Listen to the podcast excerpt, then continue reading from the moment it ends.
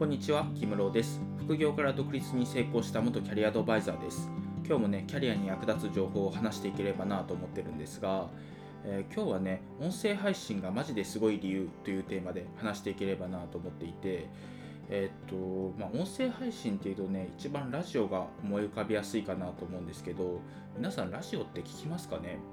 もう私はね、すごい聞くんですよ。もうラジオ大好きでね、オードリーの「オールナイトニッポン」とかあとは空気階段の踊り場とかなんかそういうねラジオが好きなんですよ。芸人さんのラジオが好きで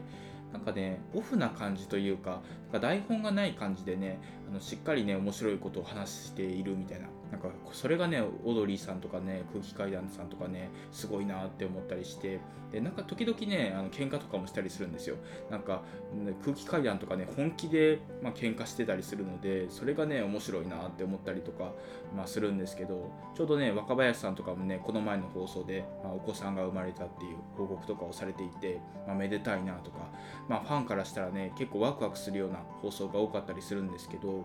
まあ、今日はねそのラジオっていうのも一つあるんですけどその音声メディアっていうのがすごい市場規模が伸びてますよっていうちょっとねビジネスチックな話と、まあ、副業だったらね音声配信熱いですよみたいななんかそういう話ができればなと思っていてで中国だとねすごいんですよ。ヒマラヤっていうアプリがあってそれがねもう YouTube みたいな感じになっていて YouTuber みたいな感じでねすごい広告収益でね月ですよ。月収何千万とかそれぐらい稼ぐ人がねバンバン出てるみたいななんかそういうね業界だったりするんですよ。でアメリカでもねもうポッドキャストっていう音声アプリがあってそれがね、えっと、1億670万人が聞いてたりするんですよね。家庭でねスマートスピーカーとかでねのみんなで聞くらしいですよラジオ。をそういうね文化がもう根付き始めてるというかもう根付いてるんですかね。なんかそういう状況らしいですよ。であの日本でもねあのインフルエンサーとか YouTuber だった人とかがどんどんどんどん音声の方にね入ってきていてで結構ねお金とかもね稼いでる人とかもね出てきてるんですよ。でまだね海外ほどねお金がたくさん集まってるわけじゃないんですけどこれから伸びていくんだろうなみたいななんかそういう感じのね業界だったりします。で面白いんですよね。なんでねこんなに音声が流行るんだろうというかあの盛り上がってるんだろうっていうのをね調べてみたらねそりゃ流行るわなみたいな。なんかそういう結果というかあの調査がねあの見見られたので見つけられたのでちょっとその話を今日はしたいなと思っていてすごいねあのブランド伝達力ブランド伝達強度っていうのがねすごい高いらしいんですよ音声って。そのブランドのことをね広告でアピールしたらどれくらい効果があるかどれくらい記憶に残るかみたいなのをね測ったものなんですけどその動画のみと音声のみと動画プラス音声っていうので分けてあの広告をね見せたらしいんですよ。そしたらどれが一番記憶に残るかっていう実験ででその結果ね一番記憶に残った印象に残ったのが音声のみだったらしいんですよね。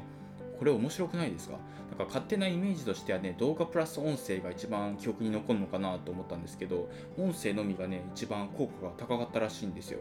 で確かにね言われてみればなんですけどその CM とかでメッセージというかあの決め言葉みたいなキャッチフレーズみたいなのあるじゃないですか。あれって結構記憶に残るものが多いなと思っていて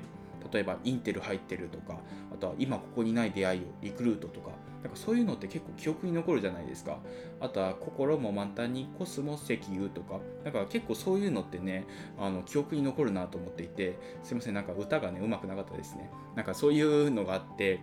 やっぱり音でね覚えるとね印象に残るんだなっていうのがねあの分かったんですよね。で確かにあのそれもあるんですけど他にもね結構音声のメリットっていうのがあって例えば文字に比べてね音声の方がね認識ずれが少ないらしいんですよね。例えばその「お前ムカつくな」って言ってもなんだろう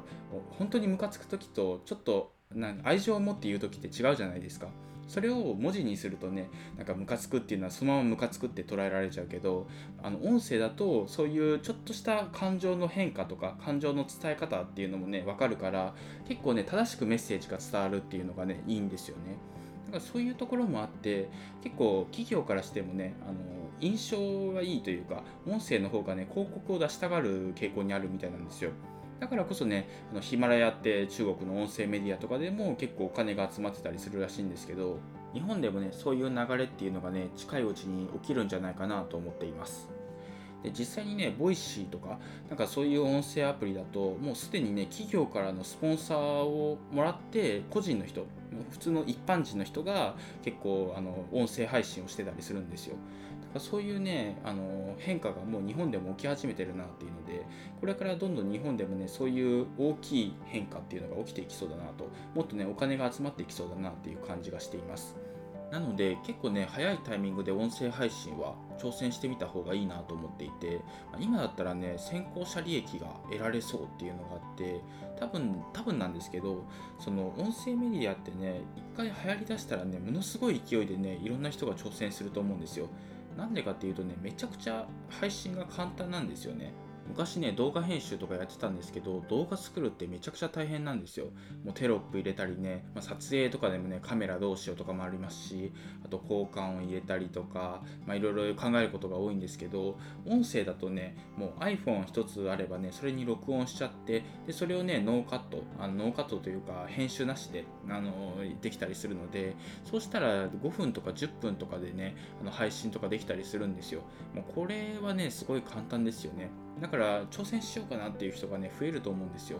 だからこそねまだあんまり多くの人がやってないあの今の段階でいろいろねその音声配信とかをね挑戦してみるとね先行者利益とかを取れる可能性が高くなるんじゃないかなと思います。なのでぜひ興味がある人はねやってみてください。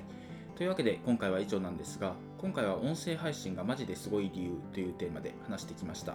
で今回の内容はねブログでも書いていて副業園芸場っていうブログやってるんですがそっちでもね詳しく書いているのでもし興味があればね合わせて読んでみてください。というわけで今回は以上です。ありがとうございました。